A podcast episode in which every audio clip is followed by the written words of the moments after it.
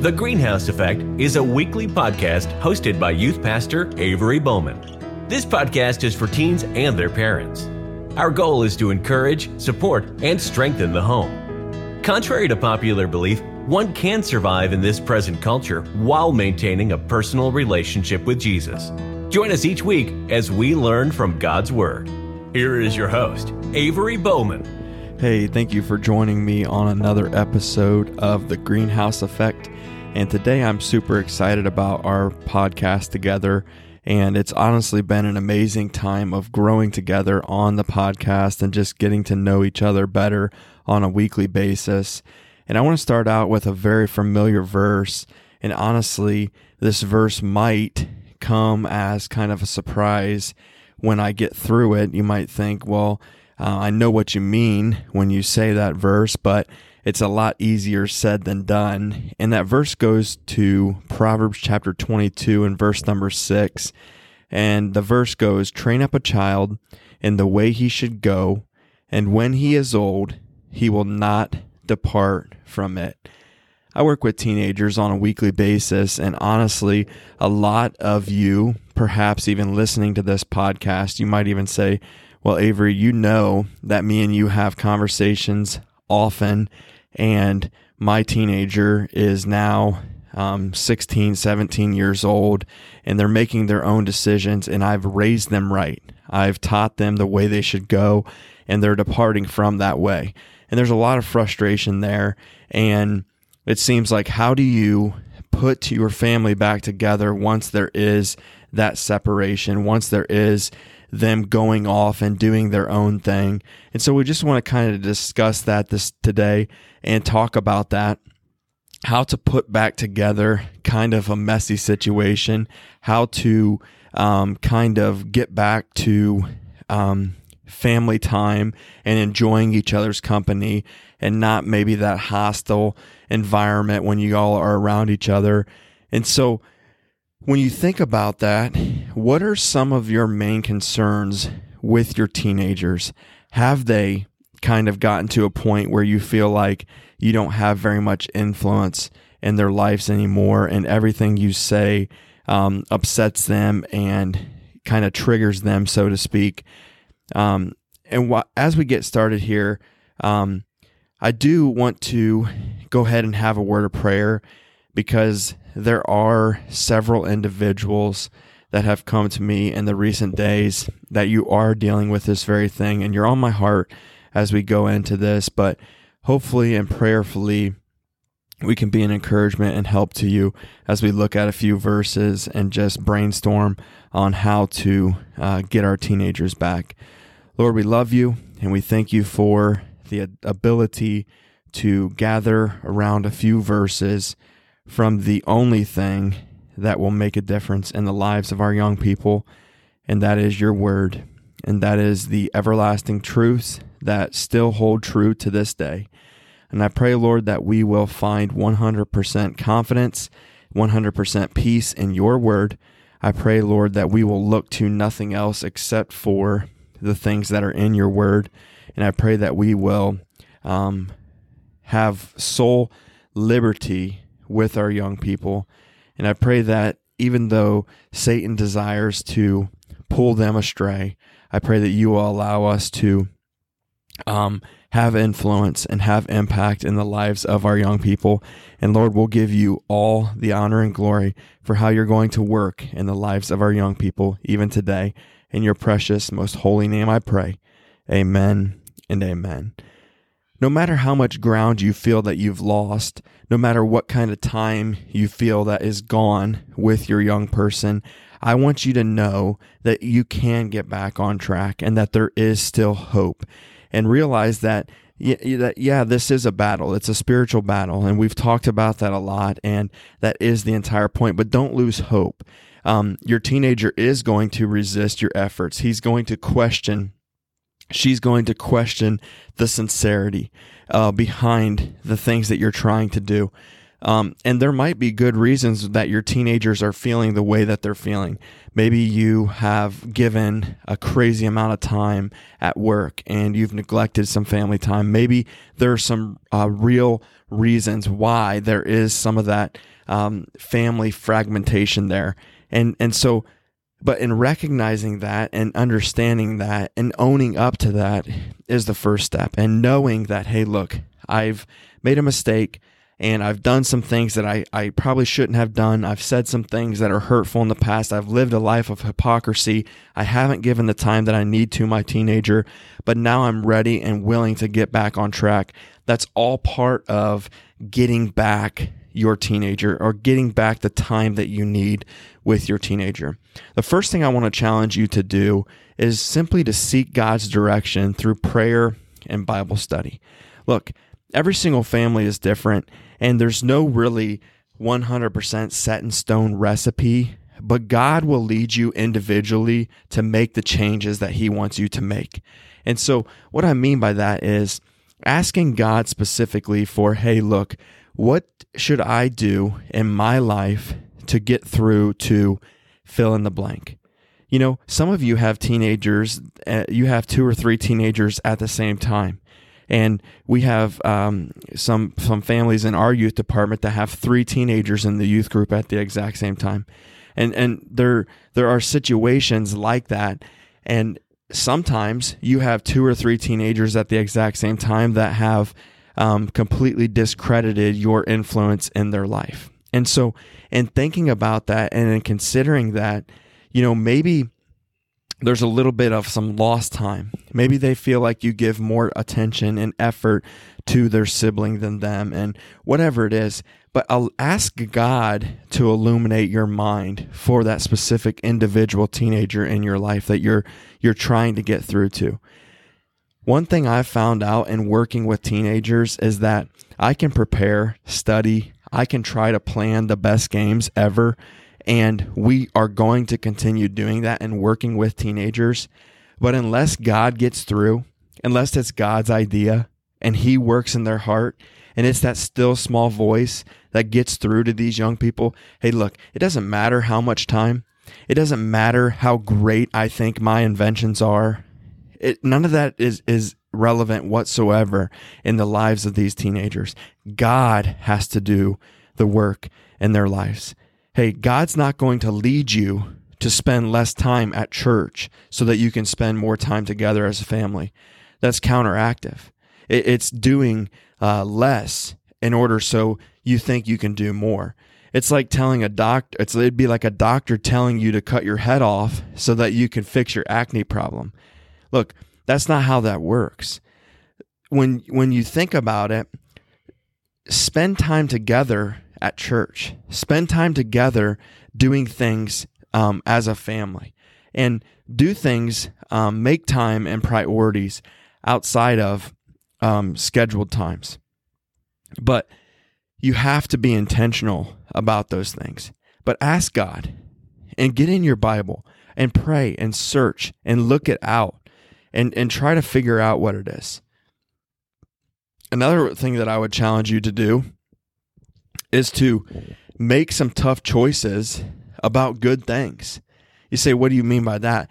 Maybe maybe there's a time where you know you have um, your your kids have basketball practice or volleyball or whatever specific sport that they're in and music practice and it's just time that they take a break from those practices in order to um, to spend more time together as a family and so I don't know what it is, but there comes a time where you have to be able to say, hey, look, we're going to skip those things in order to um, be able to do something together as a family. None of us are, um, we are all so busy. We have all scheduled ourselves completely full. Let me challenge you to do this. Take time to do um, assess an assessment on your week. Take time to look over your weekly schedule. How much time are you giving to your your child that needs the attention, your teenager that needs that one-on-one time with you, how much time do you have allotted in your schedule to do those things with your your teenager? Look, it's our responsibility to keep the Satan away from our teenagers. It's our responsibility to be intentional and we have to find a quiet time to look at the the schedule in our lives and see how busy we are. Look at how our days fill up on the calendar. And I love how looking at the calendar on the Apple Calendar app and it gives you the exact allotted time. And by the time I punch everything into our calendar, honestly, there's very little time left for everything else. So there's times where you have to literally put in there family time and, and plug that in. It sounds silly and it looks silly even on a calendar that you would have to be that intentional. But look, we're intentional about our work schedules. We're intentional about other priorities that we have in our lives. And our teenagers need us to be intentional about time with them. We have to make sure that this is a priority. We have to make sure that it's something that's scheduled. But when will you spend that time? We have to have a commitment that drives us to spending time. Be willing to schedule that time with that individual that needs that time in your family. Another thing I want to challenge you is hey, don't expect an overnight miracle. Understand that this is not this is this is going to take time. Look, your teenager is changing. There's a lot of chemical changes that are going on. There's a lot of ideas that they're getting from their friends. There's a lot of weird ideologies that's being uh, pushed it down their throats in this day and age. And we have to understand and, and give the Holy Spirit time to work in their lives. Don't think that you can just simply change something overnight and that's going to be a fix all in your life. So when you change the schedule and you make time for your family, don't think that after one week of changing this time, well, I tried it and that's all the time that they're going to get. And if they don't like it, then bummer for them. You know what I'm saying? You have to give this some time to work. You have to allow the Holy Spirit um, to illuminate in the mind of your teenager, for your teenager to grasp the reality of, hey, look, dad is serious about this thing. Mom is serious about this thing and they really do care. They really are making me a priority in their life. They really do want to have the tough conversations with me and they, they want to be there for me. Hey, there's no quick solutions or lasting results in a, a fast food style relationship. You can't have that drive up to the window, order what you want real quick. I want this change, that change. I want them to care about me more. I want them to spend time with me more. And then it happen overnight. That's never the way that it works. That's never the way that it's going to end up uh, working out for your teenager either. Hey, look, make things fun, make things exciting when you're trying to um, get some results out of change in the lives of your teenagers. Look for teaching moments. Another challenge I would have look for teaching moments. Hey, you know what? Nurturing isn't forced. You know, a new mother has doesn't have to force herself to cradle her newborn with love. It's natural. When I, I thought that she was the most beautiful woman I've ever laid my eyes on, and I still do to this day. And then I got to watch her hold our twin boys and love them and care for them. And I'm telling you, that was absolutely beautiful. Nothing melted my heart like that. And that was natural. It came natural. And, and no one had to, to teach me how to nurture my boys. Look, I'm a big burly guy. I'm a big dude. And my, my boys were born at three pounds and four pounds and there in the NICU, when they handed me over, hey, it was natural. They didn't have to teach me that. Nurturing isn't something that is forced. And, you know, we don't, we shouldn't have to, to force these moments with our teenagers. It shouldn't be such an awkward and, and something that is so weird.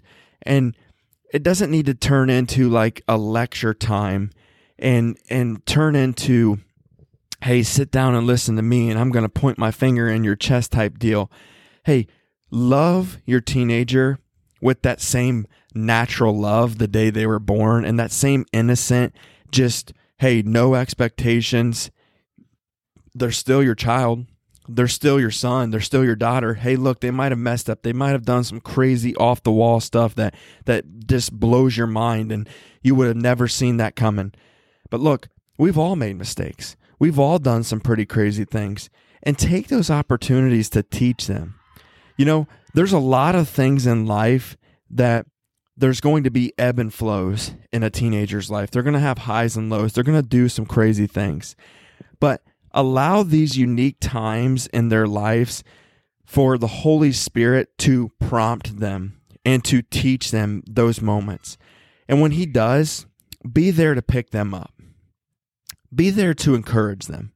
Be there to um, not not to kick them while they're down or to um, you know put some salt on the wounds, so to speak, but to encourage them and lift them up and build them up in the Lord.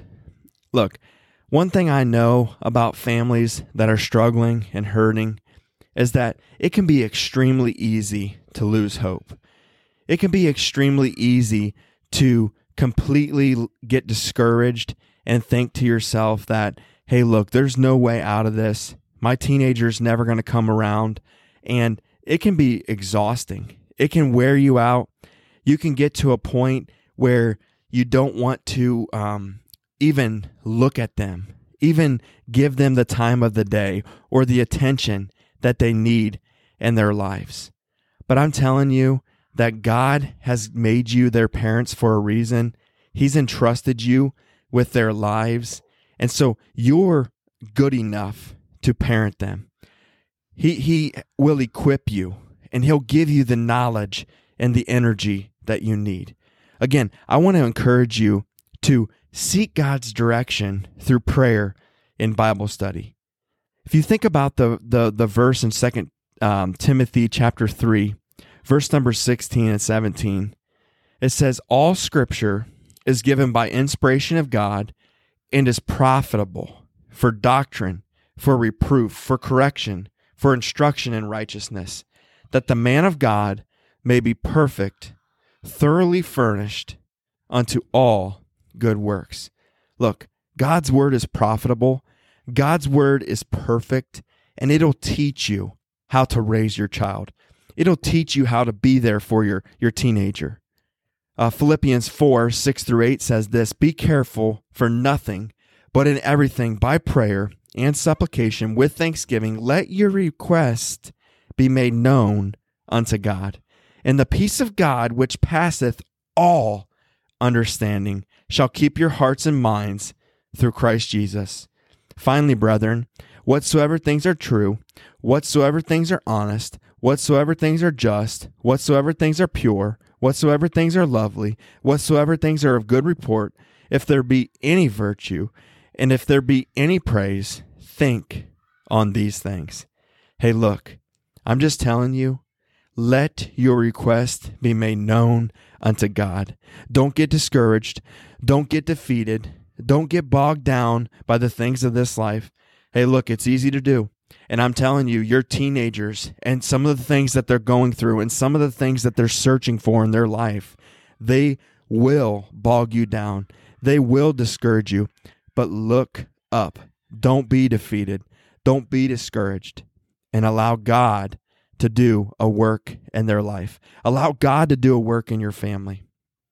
And I'm telling you, when He does, you will be oh so excited at the results that come when God brings your family back together. Hey, I'm praying for you all. I'm here for you all. If you have any specific prayer requests, make sure you reach out to us and let us know. We're here for you and we love you here at the Greenhouse Effect. God bless you all. Have an amazing day. Thank you for listening. Please subscribe to the podcast so you don't miss an episode. While you're at it, leave us a rating and review. The greatest trick Satan has ever pulled is convincing the world he does not exist. We have to live in light of the reality that he walks about seeking whom he may devour. He is alive and well today. Remember to work out your salvation today. May God bless you richly as you seek to walk with Him.